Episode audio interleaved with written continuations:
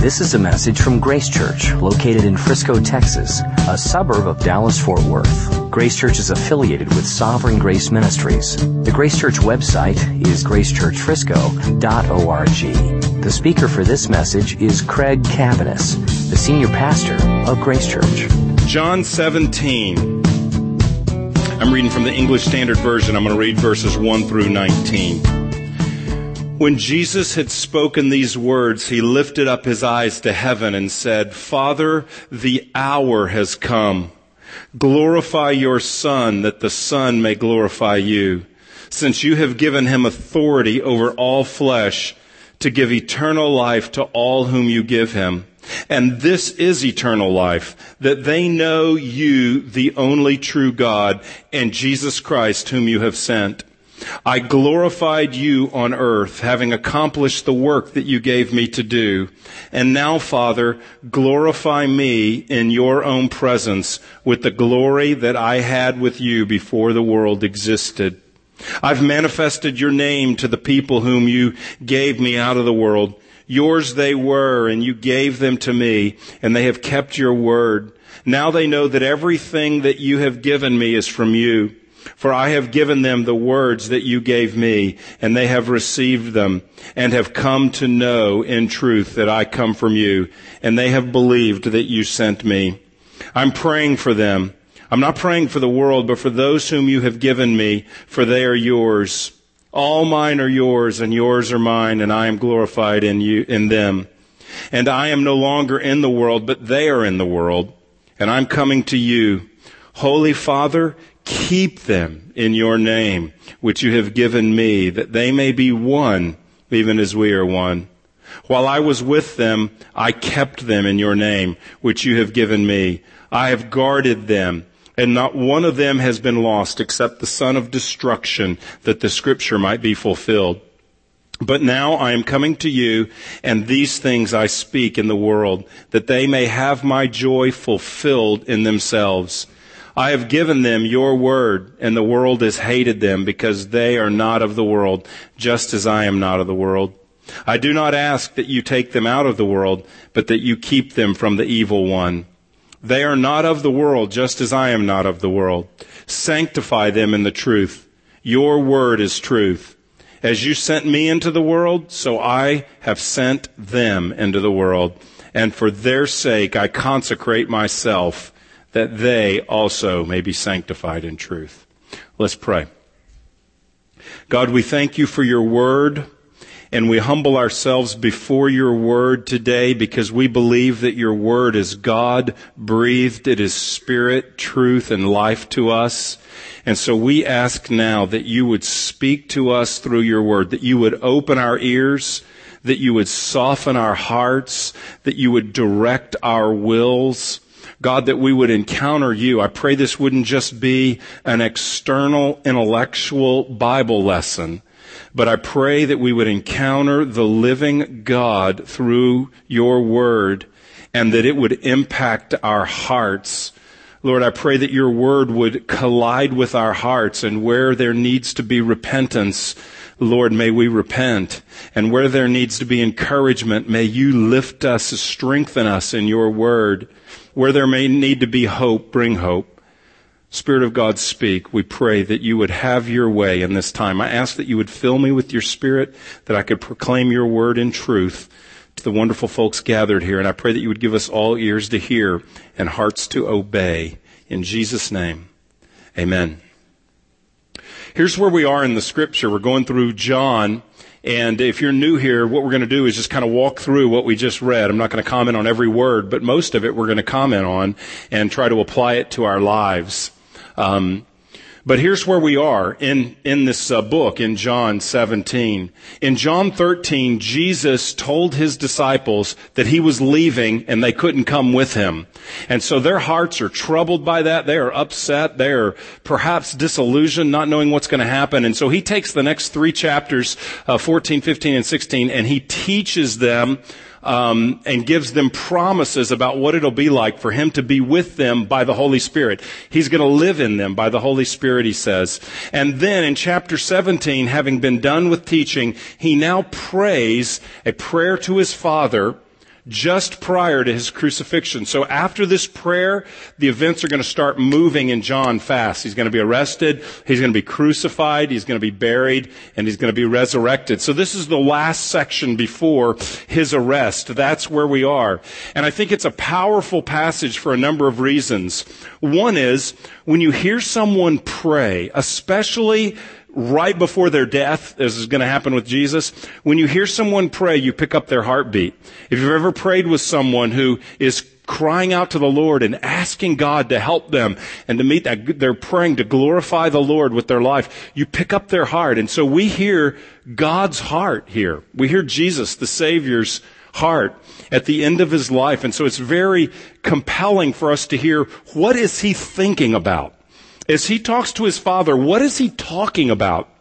At the end of his life. And so this chapter comes in three parts. He prays three things. In verses 1 through 5, he prays for himself. In verses 6 through 19, he prays for his disciples. And in verses 20 through 26, uh, he prays really for us. He prays for the future, his future followers, which is us. So we're only going to look at the first two today, how he prays for himself and how he prays for his disciples. And then next week we'll look at verses 20 through 26. And this is what we find in these first two passages today, these first two sections, is that Jesus prays for God to be glorified through his death his resurrection as well. But he's looking for God to be glorified through his death and through his disciples. So he wants God to be glorified through his death and through then the ministry of his disciples that will follow. So those are the two things we're going to look at. First of all, Jesus prays for God to be glorified through his death. Verse uh, 1 says, when Jesus had spoken these words, he lifted up his eyes to heaven and he said, Father, the hour has come. Glorify your son that the son may glorify you. The hour has come, he says. What hour? It's the hour of his death. Throughout the gospel, he has said, it's not my time. It's not my hour. But now he says, it's my hour. And his hour is the hour that he, he didn't mean literally 60 minutes, but he's saying, this is my time. And his time will be to die on the cross. And he is praying that the Father would be glorified and that he would be glorified as well in his hour. And that's exactly what happens because in the cross and the death of Jesus, the glory of God is on display like it has never been on display before. You see, the glory of God is the revelation. The glory of God is the communication. The glory of God is it is, it is the revelation of who God is, what He's like. When God is revealed, that is His glory. Oftentimes His glory is associated with light and majesty in the Bible. It's the coming forth. So when God is revealed, what He's like, that's the glory of God. Who He is. What's God's character like? And here, what God is like is revealed through the hour of Jesus' crucifixion, which is coming up. And in that time, we see the holiness of God clearer than it's ever been seen. The cross, Jesus' hour, he's praying, would you be glorified? Would your nature and character be on display? And would you glorify the Son? Would you point all eyes to me so that the nature and character of God is on display through my death? Because in his death, the holiness of God is on display. The holiness of God shines crystal clear with a penetrating clarity like it's never been seen before. In the death of Jesus, the, the elements reveal the holiness of God. The, the sky darkens midday and the sky darkens when Jesus is crucified. There is an earthquake when Jesus is crucified because in his crucifixion, his holiness is on display. How is his holiness on display? Because his wrath his judgment is on display in the cross. Well, now I thought the cross was a good thing. What do you mean the wrath and the holy? Where's the wrath of God in, in, in the cross? Well, the wrath of God is that God is perfectly holy. And because of his holiness and righteousness, he is opposed to sin. And as a just judge, he must punish sin. And sin is not just an indiscretion or sin is not just a, a, a, a, slip up or a mistake. Sin is a rebellion against God and we are all sinful. Sin is opposition to God. Sin is our hiding from God. Sin is our pursuing our ways. Sin is our running from God, and that's who we all are by nature. We run to darkness, not to light. We hide from light by nature. And so God must punish sin. And what he does is he becomes a man in Jesus Christ. His hour, Jesus dies on a cross. And as he's dying, as brutal as his suffering is, which we will see, as brutal as his suffering is, the, the most uh, r- amazing thing about his death is that God is pouring out His holy judgment against sin on His Son. Jesus is taking our place and Jesus is absorbing the wrath of God.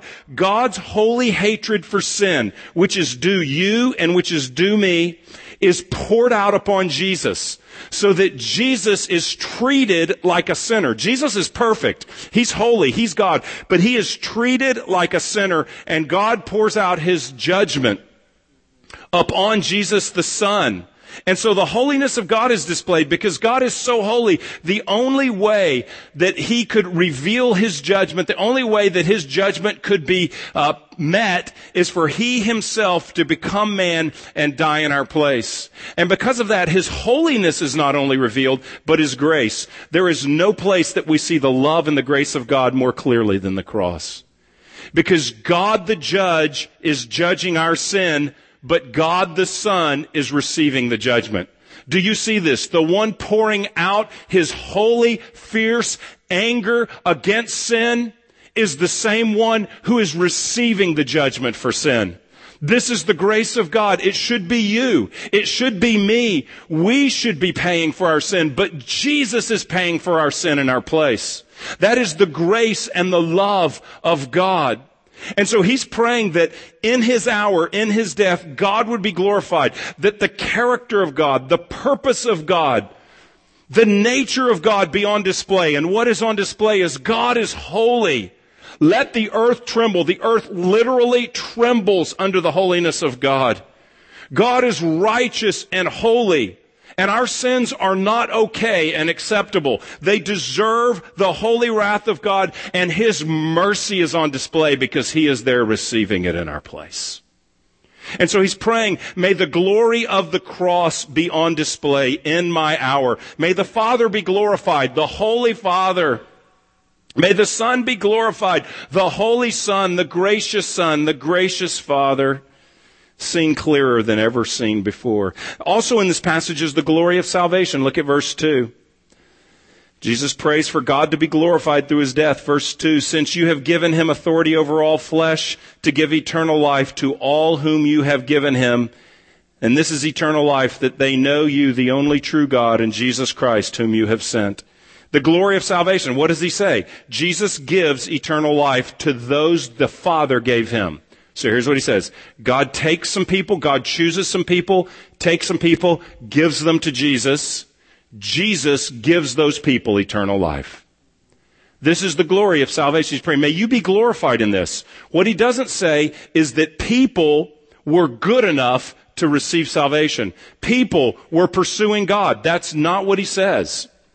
People were religious enough. People loved God enough people felt bad enough for all the stuff they had done that they changed their lives and received eternal life. No. He says the Father gave. Gave is a grace word. Father gave to Jesus these people. Jesus gave eternal life to give eternal life to all you have given him. He gives eternal life. And what is eternal life? Verse 3, that they may know you, the only true God, and Jesus Christ whom you've sent. What does he say eternal life? Well, eternal means forever, so it's quantity of days, but it's quality of life as well. He's given you eternal life. How did they receive eternal life? What is eternal life? What does he say? Eternal life is pray to prayer one time, it's not what he says. Eternal life is that you may know the true God. The test of eternal life in the simplest terms is not did I pray a prayer? Did I become religious? Did I read my Bible? Did I go to church? Did I try hard? Eternal life is knowing God. How do we know? It means knowing God intimately, personally, having fellowship with God, relationship with God, not just some religious being, not just some moral code that we adhere to, but knowing God. That's eternal life. And how does that happen? Because the Father gives people to Jesus and Jesus gives them eternal life. Because in His hour, His death, He is giving His life as a sacrifice for us. And then He is raised as well, which we'll study as well. His resurrection is His glory as well, not only His death. He prays that the eternal glory that He enjoyed with the Father, that He would enjoy it again. Verse 5. Now, Father, glorify me in your own presence with the glory that I have had before the world existed. At his final hour, with the most horrendous event imaginable right in front of him, Jesus prays for God to be glorified.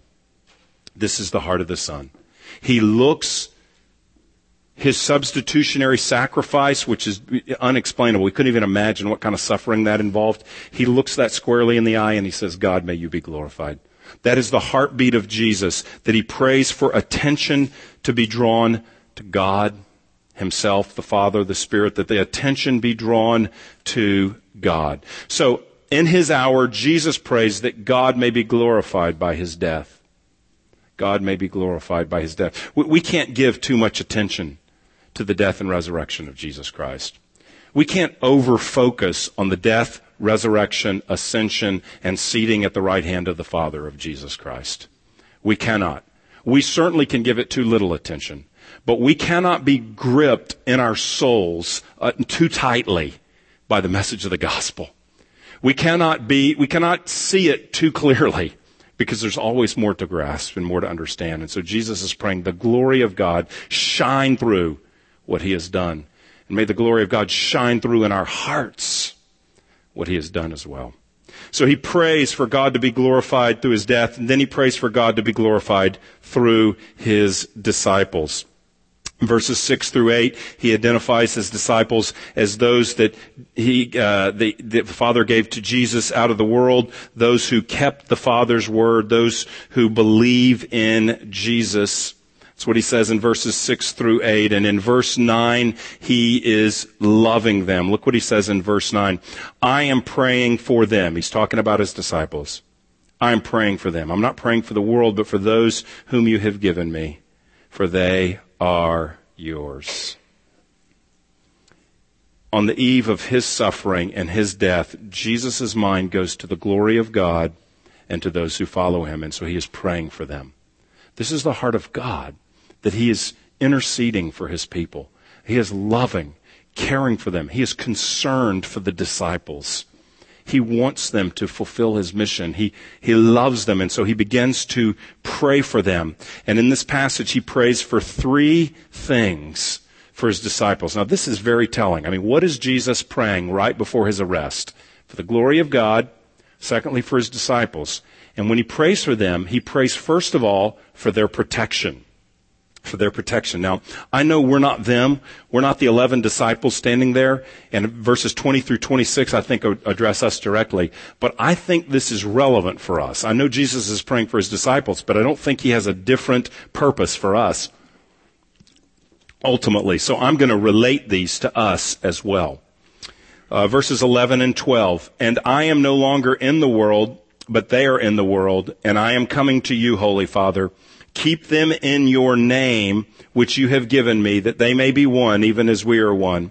While I was with them, I kept them in your name, which you have given me. I have guarded them, and not one of them has been lost except the son of destruction, that the scripture might be fulfilled. Look at the language of protection. Verse 11. Um, Holy Father, keep them in your name. Uh, while I was with them, I kept them in your name. Verse 12, I have guarded them. He, he prays for the Father to keep them in His name. Now, what does this mean in His name? Well, the name of God is His character. His name is who He is. It represents who He is. So He's saying, keep them in your character. Keep them in your name. He's really praying, keep them faithful to you.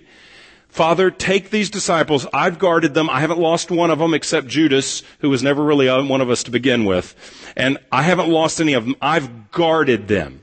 Now God, the Father, I'm leaving. Would you keep them faithful to you? Would you keep them in your name? They're going to experience severe opposition. And he prays that they will faithfully walk with God, with God. His heart is that his people be faithful.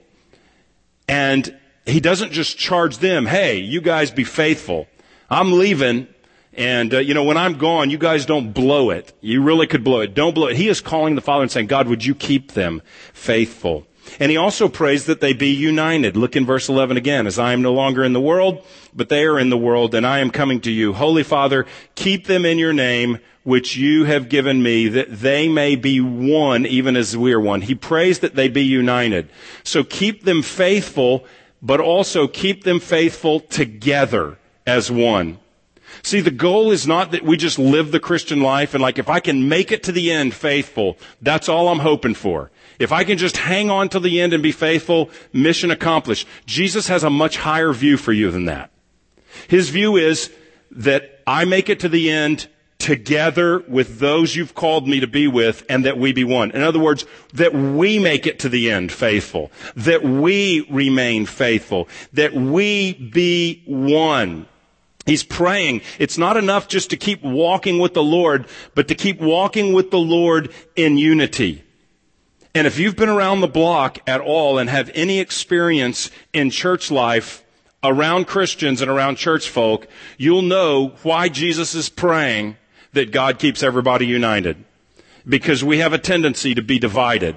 You put two Christians together and you got trouble because someone's going to be offended, someone's going to disagree theologically, methodologically, Sometimes it's going to be, I just don't like you. Okay, that's what it's going to be sometimes. So you get, you get some Christians together and there can be division. And so Jesus is praying, make them one, keep them one. And for us to be one, for us to uh, have unity, what's required is first of all that we be kept faithful to the scriptures and to God. And secondly, that uh, that we be that we be together in Him. We kept faithful to the scripture and faithful to one another as well that God preserve us to do so and that there be grace and repentance.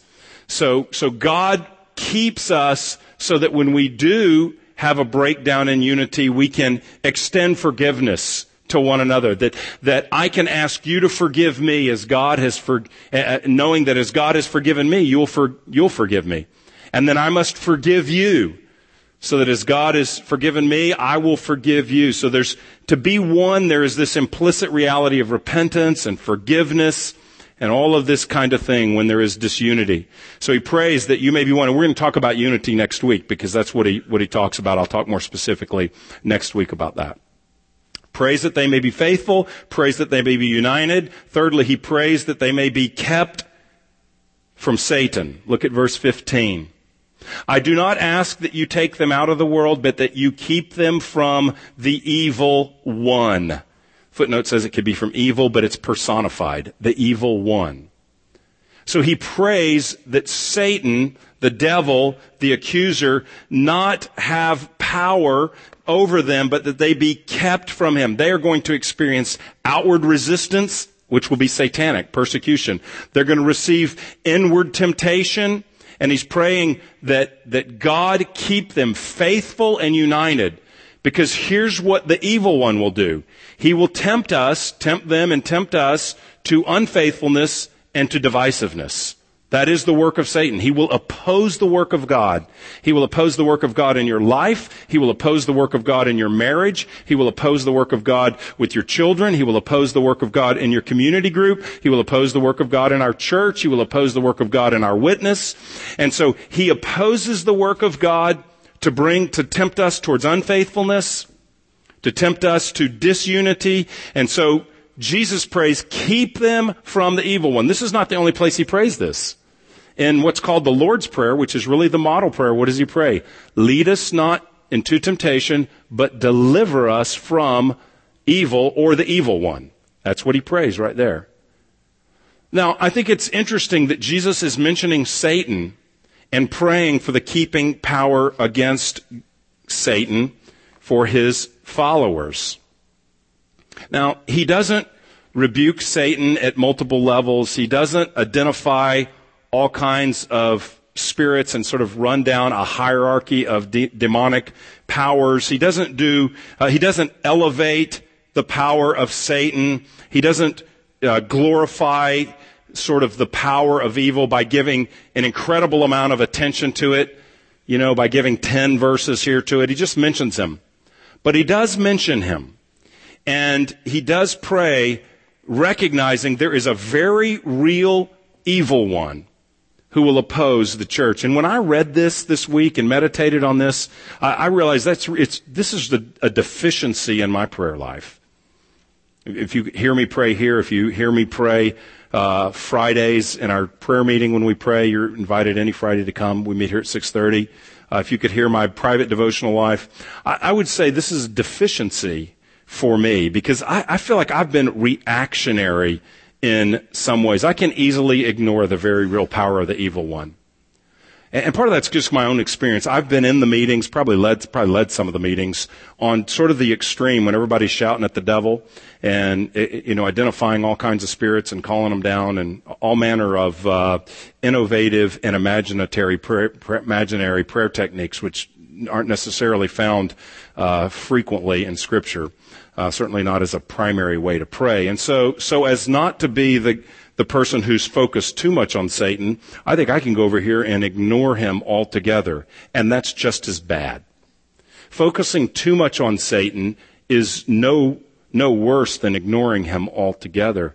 So Jesus doesn't highlight him, but Jesus does recognize the very real adversary, the very real opposition of the evil one. And then he prays for God to keep his people from the power of the evil one, to keep them faithful, to keep them united, recognizing the power of the devil. Do you pray that way? It's interesting. In my notes, I wrote that. I'm reading my notes now. Do you pray this way? And as soon as I wrote that, I thought, that's really not the ultimate purpose of this. The ultimate purpose is to say Jesus prayed that way for us. That's the good news, is that Jesus is aware of the enemy. Jesus interceded with his own blood to defeat the power of the enemy. Jesus' body came to life and he rose out of a grave announcing the defeat of the enemy because Jesus defeated the power of sin, the power of death, the power of the devil. Jesus rose victorious as king over the devil. And here Jesus intercedes by prayer that we be kept from the devil. So ultimately, being kept from the devil is recognizing the work of Christ on our behalf and asking the Father to protect us in what Christ has done. It's primarily being aware of Him and what He has done, and in this case, His prayer. So He prays that they be protected, that they be guarded, against unfaithfulness, guarded against disunity, guarded against the devil. Secondly, he prays for his disciples that they be joyful. Look at verse 13. Verse 13, but now I am coming to you and these things I speak in the world that they may have my joy fulfilled in themselves. At the most sober moment in human history, He's about to be arrested. God has come to earth and the people are about to kill the creator. God in Jesus Christ. At the most sober moment in history, Jesus is concerned about his followers' joy. That says something. In these chapters, when he's been teaching and preparing them for his departure, he's been talking about joy. Back in 1511, he said, These things I have spoken to you, that my joy may be in you, and your joy may be full. So he's saying, don't let your hearts be troubled. I'm praying that, that, that you would know my joy. Verses, uh, chapter 16, verse 24, until now you have asked me nothing in my name. Ask and you will receive that your joy may be full. So Jesus is concerned. This is, joy is a serious matter. Jesus is concerned for the joy of his people. He prays that our lives would be filled with his joy. And no one in existence has ever been more joyful than Jesus because he is, has no sins. He has no worries. He has no problems. There's nothing that God cannot do. There's nothing that God cannot know. God is glorious and he is glorious joy. And Jesus prays that that joy would be in us. Paul said it this way, the Spirit of God's going to live in you and the Spirit will produce fruit. And one of those fruits will be, he will produce joy. So God is saying, I'm going to come live in you and I'm going to grow joy out of your life. I'm going to grow joy in your heart. So Jesus is praying, God, don't just protect them from unfaithfulness, protect them from disunity, protect them from the evil one. It's not enough just that they serve faithfully but that we serve joyfully. He's not looking for robotic servants that just can check the list. I'm doing all the stuff and avoiding all the stuff. Rather, he wants life to come through us that is the life of Jesus, the joy of God. So he prays that we might not only be faithful servants, but we, but we would serve with joy. We would know him with joy. This is why Psalm 100 doesn't just say serve the Lord, but serve the Lord with gladness. God wants happy, joyful people serving Him. And, and, that doesn't mean that we ignore the problems of life. That doesn't mean that we, we don't suffer because the Bible's filled with promises of suffering, actually. That doesn't mean that a Christian can't get depressed because we can. Doesn't mean that a Christian doesn't get sick because we do doesn't mean that a Christian doesn't die because we all will. But it means that even in difficult circumstances, there can be joy. Jesus says to the disciples, who have troubled hearts, I want my joy to be in you. Ask what you will and the joy of God will be yours. Here he's praying, Father, make my joy, that, that may, they may have my joy fulfilled in themselves. So he's speaking to disciples that ultimately most of them will lose their head at a sword. And he's saying, God, may your joy fill them up. God wants us to experience joy. He commands it. It's a gift. It's a gift of grace. It's a significant priority. And we're not talking about some kind of shallow, feel good, Pollyanna. This is a deep rooted joy. This isn't giggling at a seventh grade girl's sleepover. That's not what he's talking about. Just sort of a flighty, flippant sort of a joy that is just silliness or giddiness. No offense to any seventh grade girls in the room. Because the seventh grade girls at this church aren't flippant and giddy. They have profound joy in the Lord. But some girls are that way. So, uh, just not you guys. You ladies are not that way. But it was for an illustration purposes uh, for the point of illustration, characteristically, seventh grade girls at a sleepover is not profound depth. It's shallow giddiness. So that's why I use the illustration. But I wasn't talking about you. Profound depth of joy that permeates our lives. That's what he's talking about here.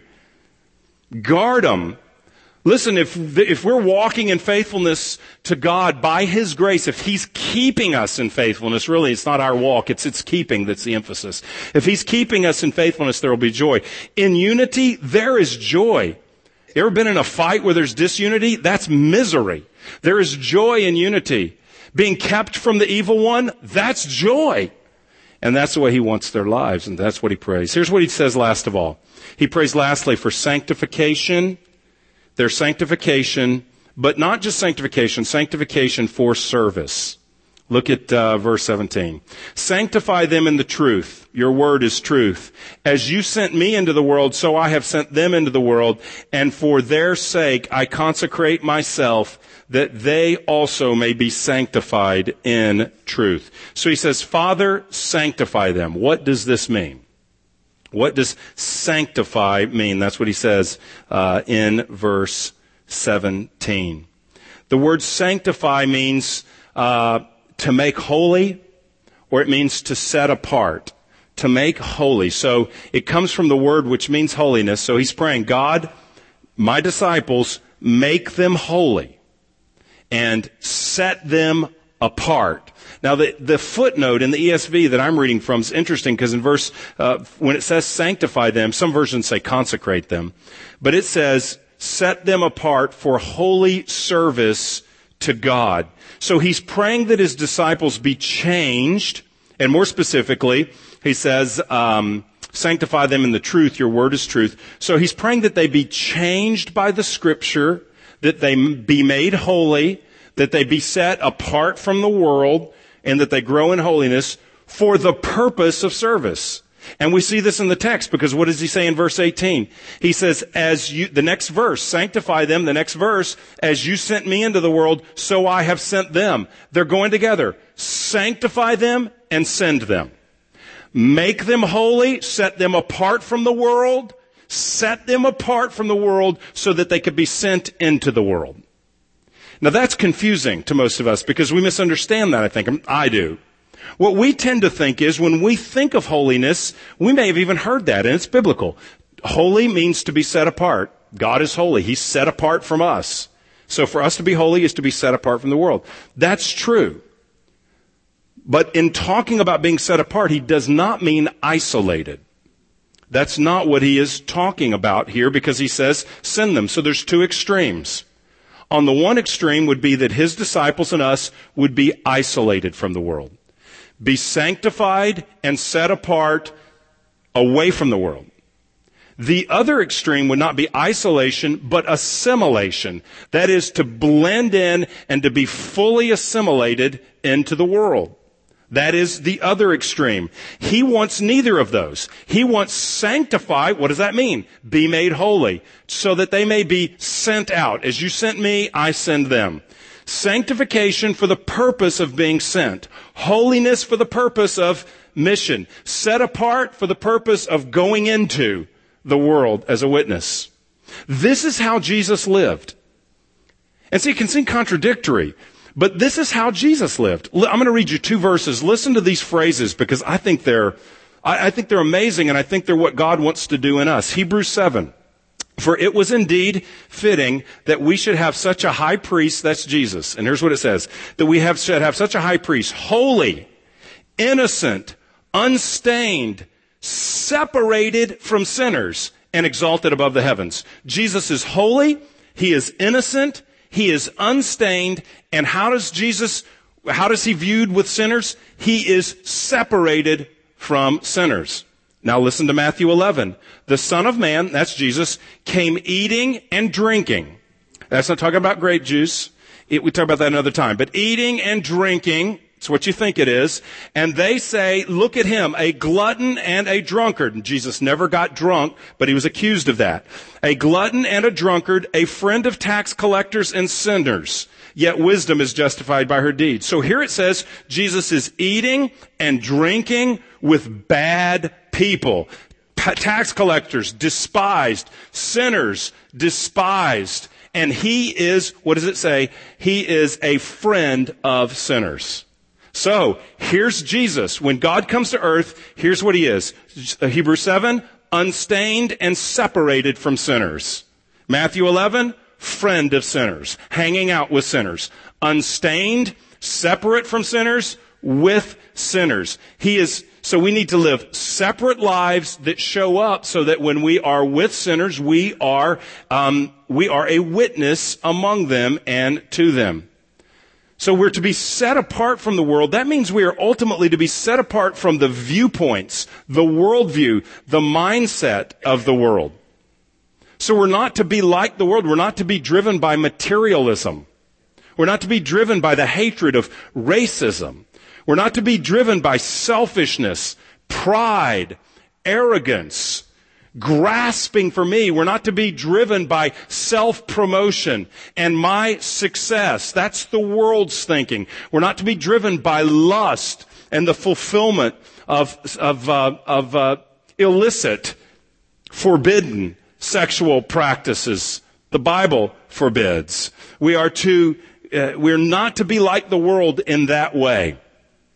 So we're to be separate from the mindset of the world and we're to be separate from the actions of the world that are forbidden in scripture. Because Jesus could be a friend of sinners but never sin. Now, we'll never accomplish that, but he accomplished that for us.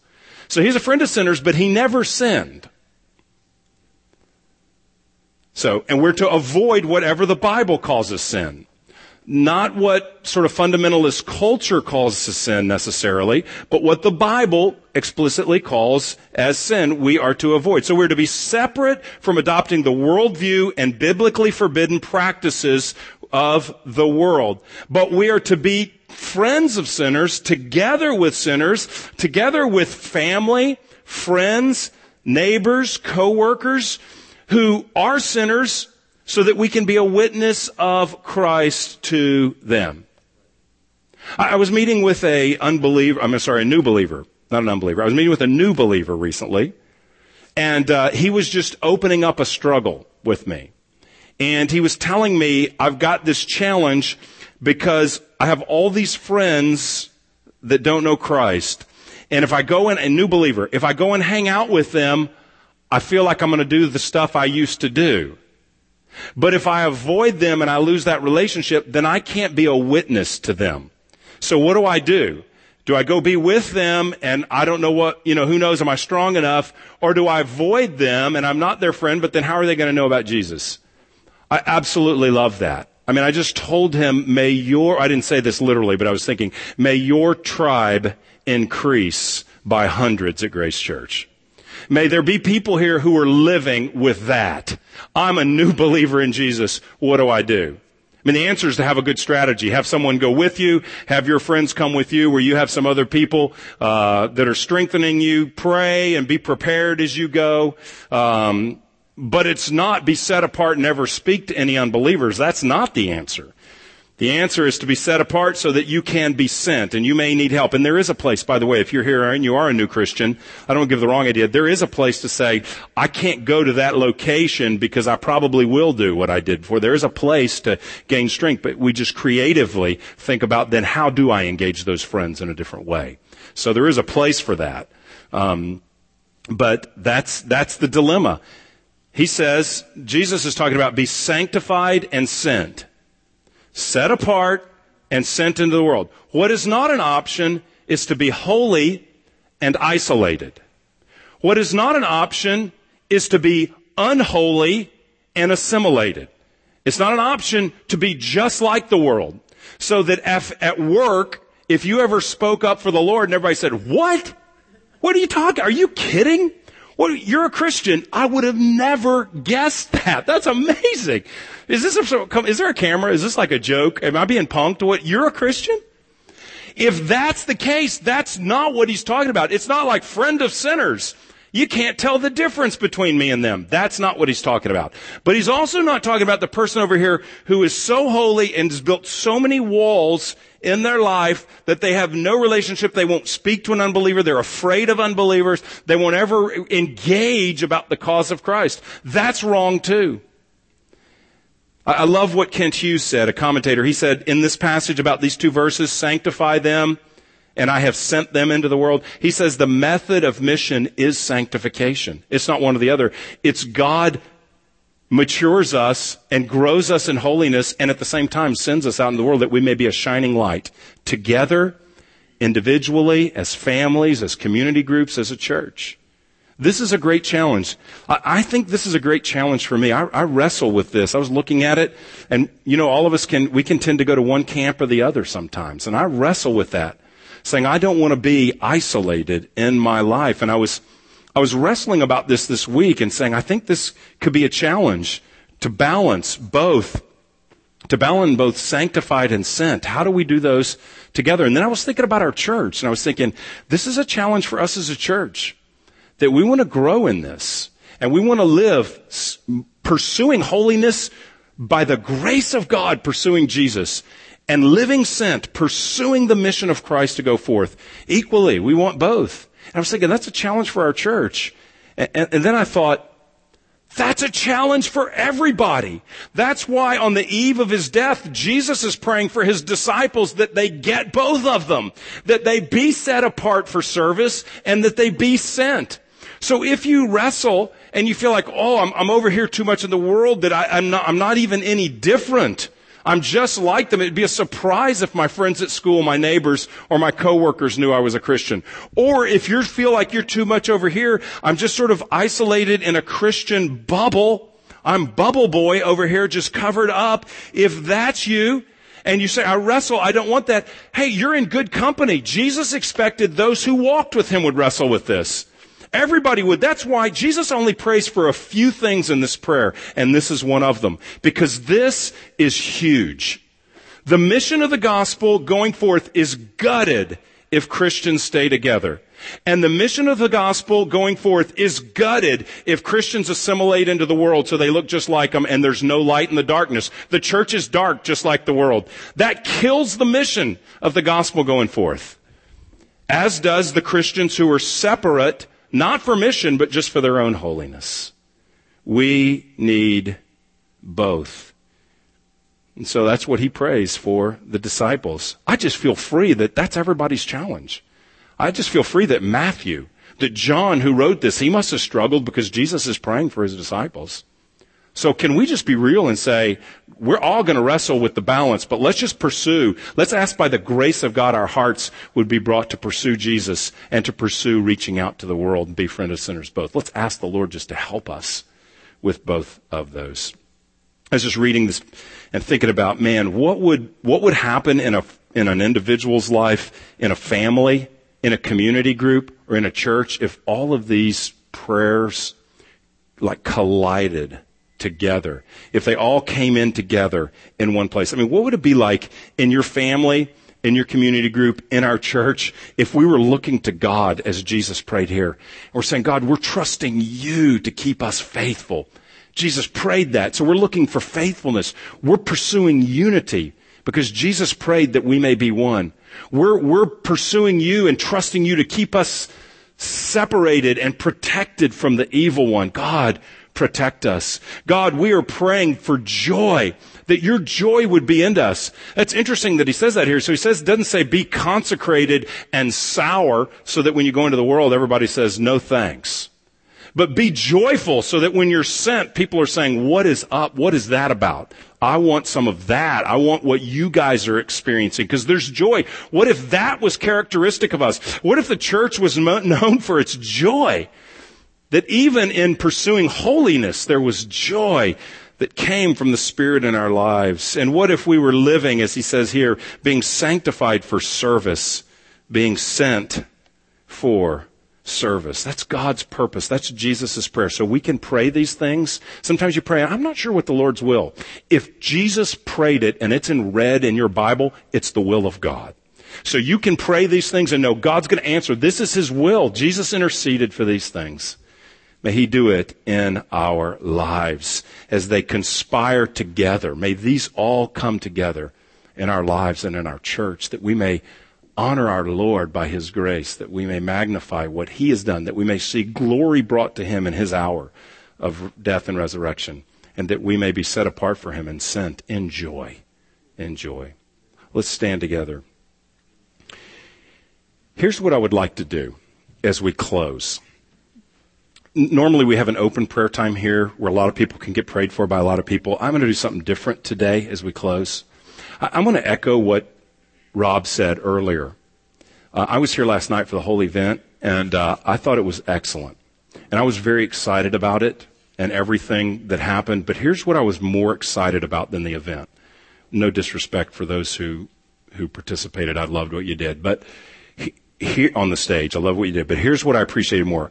I appreciated that junior high and high school and college age people broke out of their own world and their own comfort and their own convenience and reached out and invited people and pursued people to come hear the gospel proclaimed. And in so doing, identified themselves with Jesus. You know, I'm not saying that's evangelism to hand somebody a card and invite them to a concert, but I am saying that is a, that is caring about others, that's wanting to be sent, and that's identifying yourself with Jesus. Because when they come to an event, you know, Jesus is going to be on display in a significant way. So that's sort of coming out and acknowledging their faith. So I love that. How many people did that in this church and how many people worked and served? And it felt to us like God was turning something in a lot of folks' lives who were thinking outward in a fresh way. And so here's how I'd like to close. I'd like to close praying for young people in our church because everyone in this church is called to be, by God's grace, to be sanctified set apart for service, and sent. Everybody is. However, I think the reality is that a lot of young people have opportunities um, that a lot of old people often don't. Because a lot of young people are very open to the gospel. Most of us who are Christians here, most people got saved before the age of 25. Most people in the room that are Christians. Now, I want to believe God for lots of 25 and ups getting saved. Absolutely. I want to, I want to believe God for ancient people like me getting saved. God is miraculous and He can do that. But I'm going to tell you, the majority of people get saved in childhood and a lot who stick and are really saved get saved in high school and college. When they're making life decisions, God reaches in and grabs them. So I'm not saying this is for some of us. This is for all of us. But in particular, our junior high and high school and college people have opportunities uh, and will have opportunities with their families and on their own through school and work and neighborhood and other ways to be a witness for Christ and to reach out. So I'm going to close by praying for that group of people. And as a church, could we in our hearts just come around them and pray? We're all sent. We're not getting a pass on this, but could we pray that God would continue to send them with their families and on their own to be a witness for Jesus Christ and that they would be set apart for service from the world, that they wouldn't be isolated and that they wouldn't be assimilated, but they would be sanctified and sent by the power of God. So, if you're in junior high or college age, so that means if you're whatever, sixth grade, is that 11 or 12? If you're about 11 or 12, or you're up through about 24, I'm going to ask you to come right down and stand here because we're going to pray for, I'm going to pray for you lead and the church is going to st- pray for you and we're going to pray that God would use you in a powerful way like he did last night. Look at this group of people. I mean, this is phenomenal. This is a lot of people. I used to think our church was all little kids, like busting in the nursery, but the demographics are changing and we're bursting, not busting, we're bursting. Uh, we're bursting at this age. Guys, we, we love you guys. A lot of you guys are new. We're really glad that you are here. Some of you guys are new. Some of you have been around a long time. But we love you guys as a church and we respect you and we value God's work in your life. And we're not taking a pass and saying it's all on you. But in some ways, the future is all on God through you. That is true.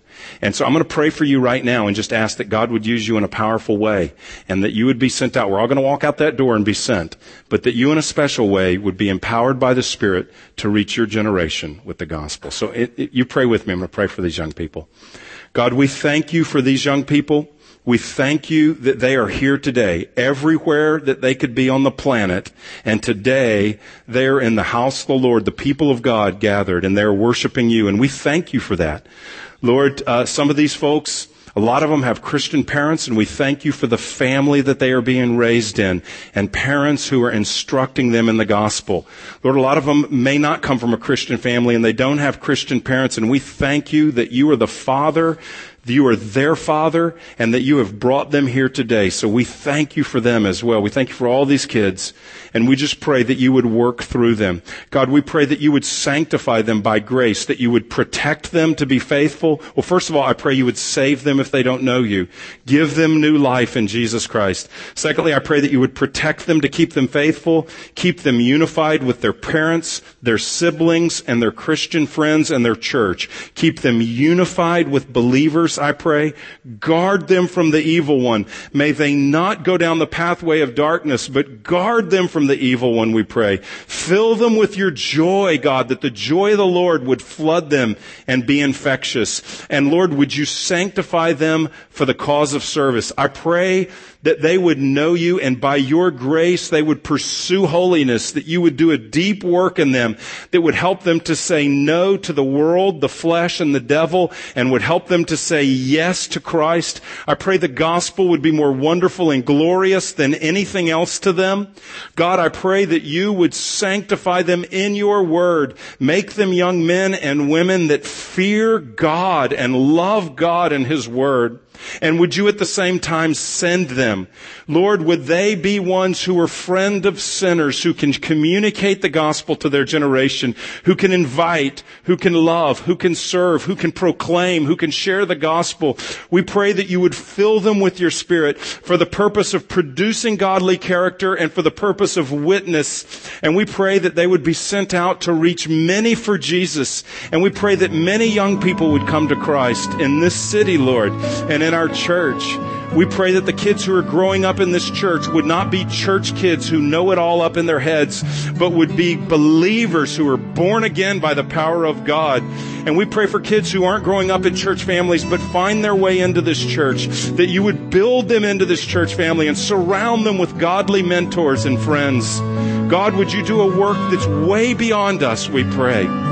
In the name of Jesus, Lord, would you send these out in power? And we thank you for they are a gift from you. In Jesus' name. You've been listening to a message from Grace Church. For more information, visit www.gracechurchfrisco.org.